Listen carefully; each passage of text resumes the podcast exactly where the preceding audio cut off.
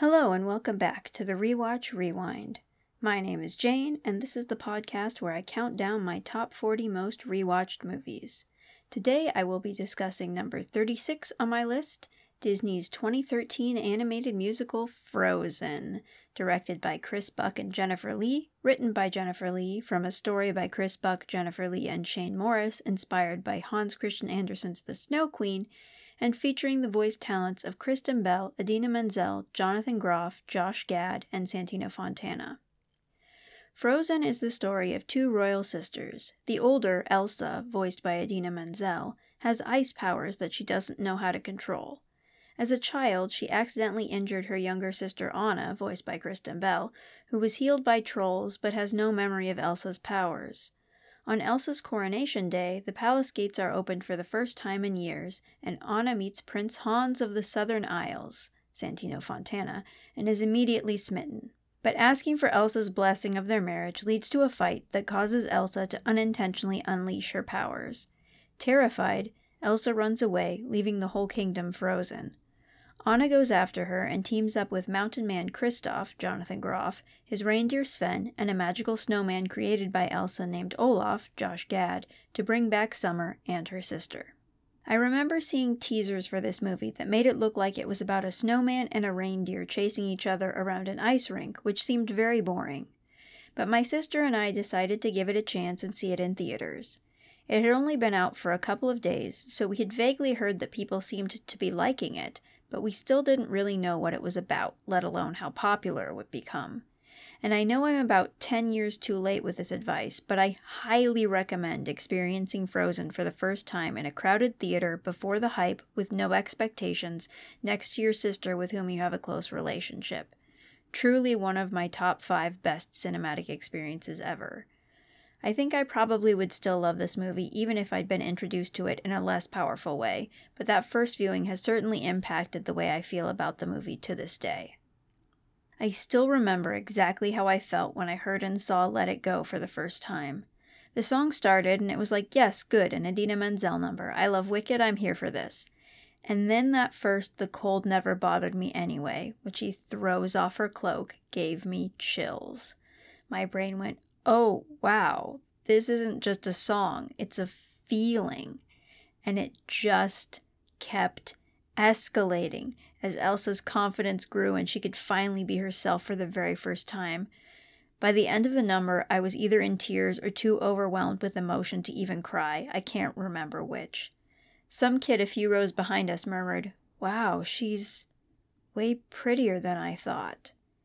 And maybe I was just projecting the way I felt, but to me it sounded like the kid was really saying, Something needs to be said here, but I can't find the words.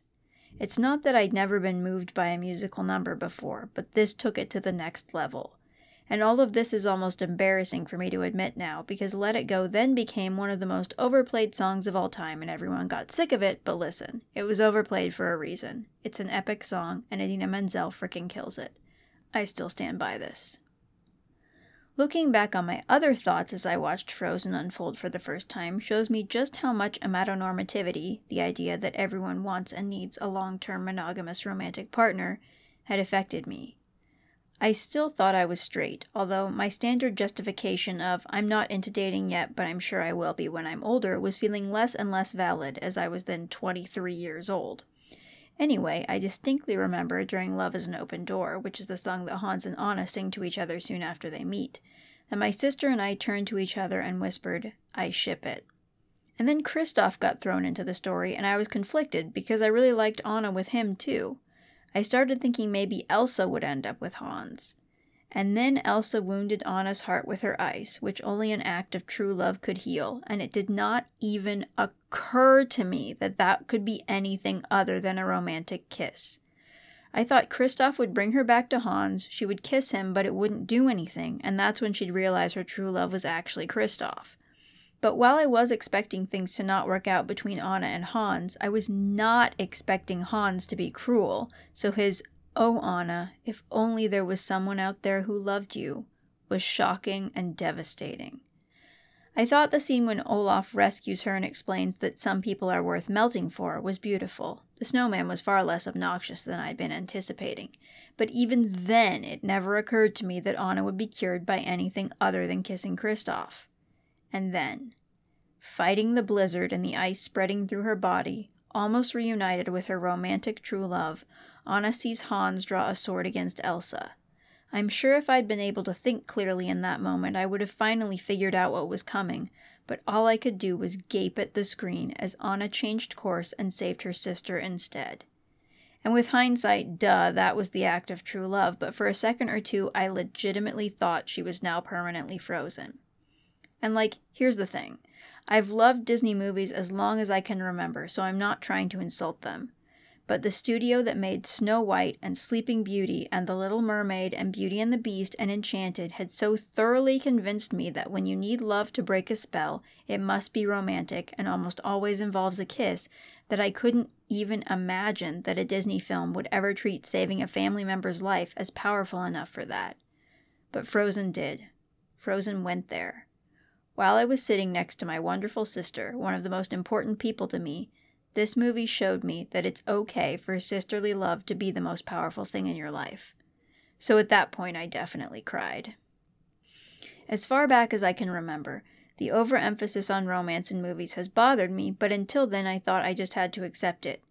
Falling in romantic love was a universal human experience, so everyone said. Naturally, people wanted to tell stories about it. Obviously, I'd seen movies, even Disney movies like Mary Poppins and Emperor's New Groove, that didn't have love stories before. But a Disney princess movie that had romantic love, but showed a character actively choosing a non romantic loved one over a romantic one and saving herself in the process, that was mind blowing. Even though I didn't know I was Ace at the time, I knew I loved that message. So, as my sister and I left the theater, we could not praise this movie enough, and for weeks and months afterward, I couldn't get the story out of my head, and I didn't want to. I saw it two more times in theaters, for a total of three views in 2013, and then bought the DVD as soon as it was released. The following Halloween, I dressed as Elsa, along with thousands of girls 15 to 20 years younger than me.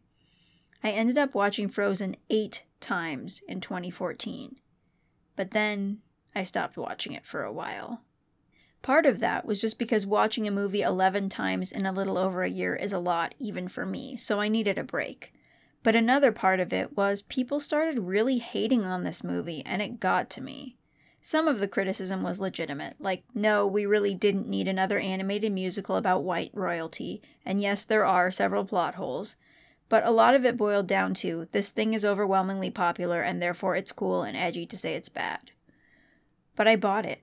I felt embarrassed by my initial enthusiasm. I was way too old to be obsessing over a movie like this the way I had done in my early teens. Normally, I don't have much trouble loving the movies I love unapologetically, but normally the movies I love are old or obscure enough that the internet isn't filled with hot takes about why it's bad to love them. I still enjoyed listening to the songs, and I still defended it when I heard it disparaged in person, but after my eight viewings in 2014, I didn't watch Frozen again until 2019. And I only watched it then because Frozen 2 was coming out and I wanted to refresh myself on the first one before I saw the sequel. I was kind of expecting that viewing to convince me once and for all that I had gotten over it, but I had the complete opposite experience. I thoroughly enjoyed every moment of that rewatch.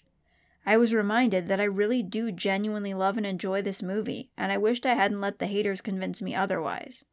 So I watched it once each in 2020, 2021, and 2022, which was partly because of the Disney watching project I did with my brother. We watched through all the animated Disney movies in order in 2020, and then we rewatched the ones we'd ranked in the top 10 in 2022. Yes, we decided Frozen is a top 10 Disney animated film, and no, I will not apologize for that. I think a big reason why I let myself get temporarily talked out of loving Frozen is because I couldn't articulate what I really loved about it at the time, so I thought that meant I didn't actually love it. But now that I know I'm Aroace, it makes perfect sense. As I mentioned before, even at the time I knew that seeing a character choose familial love over romantic love in a matter of life and death meant a lot to me, though I didn't know the extent of it. And I related to Elsa and Let It Go spoke to me, but it took me a long time to recognize the extent of that, too. As someone who has struggled with depression, I initially saw Elsa's self imposed isolation to try to protect people that ended up hurting them as an allegory for that disease, which I still think it is to a certain extent. Depression dulls all emotions and tricks one's brain into thinking others will be better off without them, and that describes some of what Elsa is going through. But there's also the aspect of hiding a part of herself that she knew she wouldn't be accepted for, and finally breaking away from that to live as her true self, that a lot of LGBTQIA plus people relate to, which I didn't recognize in myself at the time. And now I wonder if another reason I stepped away from the movie for a while was a subconscious fear of facing my own queerness. I know a lot of people see Elsa as a lesbian, which seemed to be confirmed by a couple of brief moments in Frozen 2. While I would argue that it's not quite canon yet, I wouldn't mind if Frozen 3 makes it so, provided the story of Frozen 3 actually makes sense, unlike whatever the heck Frozen 2 is supposed to be about.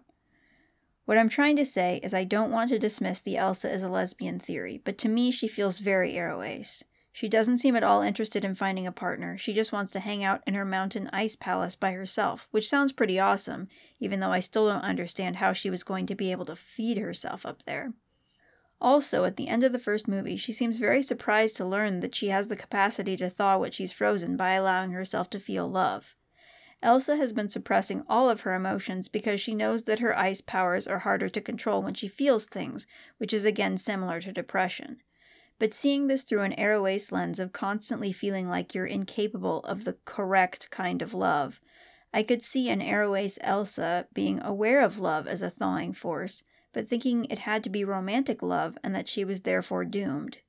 So seeing Anna using their sisterly love to heal her frozen heart showed Elsa that the type of love she could feel was powerful enough, and that was all she needed to bring back summer. Like most of my Aroace headcanons, I'm pretty sure this wasn't quite what the filmmakers actually intended, but it works and it's beautiful. Whether Elsa is intentional queer representation or not, even the straight romantic relationship in Frozen is unusual for a Disney movie. Anna and Kristoff's rocky start leading to eventual feelings is nothing new, of course, but the way they leave it, at least at the end of the first movie, which I like to pretend is the end of the story because, again, the sequel makes no sense, is very sweet. They're not officially dating, let alone engaged or married, but Anna presents Kristoff with a new sled, and he's so excited that he exclaims, I could kiss you! And then he backs off and asks her permission, and they only kiss after they both agree that they want to. This may not seem like much, but in a culture that tends to romanticize spontaneity and persistent pursuit at the expense of consent, especially in fairy tales, it's so wonderful to see asking for consent encouraged in such an adorable way here. I think a big part of what makes Frozen work is that it's all about subverting expectations. Before the movie came out, they set expectations that the snowman and the reindeer would be annoying, and then Olaf and Sven both turned out to be sweet and genuinely funny. Then at the beginning, it makes you think it's going to be a typical fairy tale romance, but it turns out the prince is the actual villain. Plot twist villains are pretty common in this Disney era, and I'm not sure even I would consider Hans the best instance of that trope. But I do love the way the Duke of Weselton is established as a decoy villain, and that he's voiced by Alan Tudyk, who had just voiced the plot twist villain in Wreck It Ralph. At first, I felt like the Hans reveal was a little too out of nowhere, but there are a few delightfully subtle clues that I completely missed initially, like how he sings about finding his own place when he's pretending to be singing about Anna, or how he's clearly calculating a way to incapacitate Elsa while making it look like he's saving her. I would have liked a few more clues, but I also think it's good to portray that red flags can be hard to spot. And then on top of that, there's the unexpected challenge to the amatonormative idea that romance is the most important and powerful form of love. It was all so completely different from what I was expecting, in the best possible way. Clearly, this movie appeals to people who are not Aroace, but I don't think it's a coincidence that the most popular children's movie of the decade is so focused on platonic love. A lot more kids can relate to familial love than to romantic love. And Frozen proves that you don't have to eliminate romance from a story entirely to emphasize other types of love. When Anna falls in love with Kristoff, that doesn't make her relationship with him the only one that matters, or even the one that matters the most, and that's a message we don't get from nearly enough stories. A big fear that many aromantic people share is that all of our friends will eventually abandon us for romantic partners due to the prevalence of the message that one's romantic partner should be one's number one focus at all times. Personally, I've been fortunate enough to find people who value friendship as much as I do, and therefore want to maintain close platonic relationships, whether they're romantic relationships or not, and I'm very grateful for all of them. but I know not all aros are as fortunate in that respect. So that's why I keep emphasizing how awesome it is that in Frozen, not only is one of the main characters potentially Aroace, but the other main character, who is not, still chooses to save herself with platonic love instead of romantic love. Encouraging people to cultivate non romantic relationships benefits everyone, not just aros, because putting too much pressure on one relationship to fulfill all or even most of one's social needs is unsustainable and often dangerous. When Hans meets Anna, he correctly observes that she's lonely and desperate for love, and he hopes to manipulate her by filling that entire void himself. But he ultimately fails because, while Anna does desire romance, she wants to reconnect with her sister even more. Even though Elsa has shut her out for years, as soon as she reveals her powers, Anna understands that her sister has been in just as much pain as she has. Instead of festering resentment, Anna is filled with empathy and compassion, which allows her to save herself, her sister, and the kingdom. We need more heroes like Anna. And while it may be overrated, overhyped, and a little underdeveloped, in terms of emphasizing the power of non romantic love, we need more stories like Frozen. Thank you for listening to me attempt to express my love for this movie. I still don't feel like I've done it justice, which I suspect will become more and more of a problem as I continue to work my way up this list. If you want to hear about more movies that I love enthusiastically, remember to follow or subscribe on your podcast platform of choice and leave a rating or review if you feel like it. This episode is coming out during Aromantic Spectrum Awareness Week, so I hope any of you out there who are or think you might be on the aromantic spectrum are feeling particularly appreciated and accepted. And if you're not arospec yourself, maybe reach out to any aromantic friends you have and tell them you value them. And if you don't know of any aros in your life, just reach out to any friend and tell them you care about them. Let's spread lots of good, non romantic feelings this week. And the next time you get the urge to tell a single friend they need a romantic partner, don't. Next week, I'll be talking about another movie musical that I've watched 15 times, although that one is not animated and is decidedly not geared toward children. As always, I will leave you with a quote from that next movie. And then he ran into my knife. He ran into my knife ten times.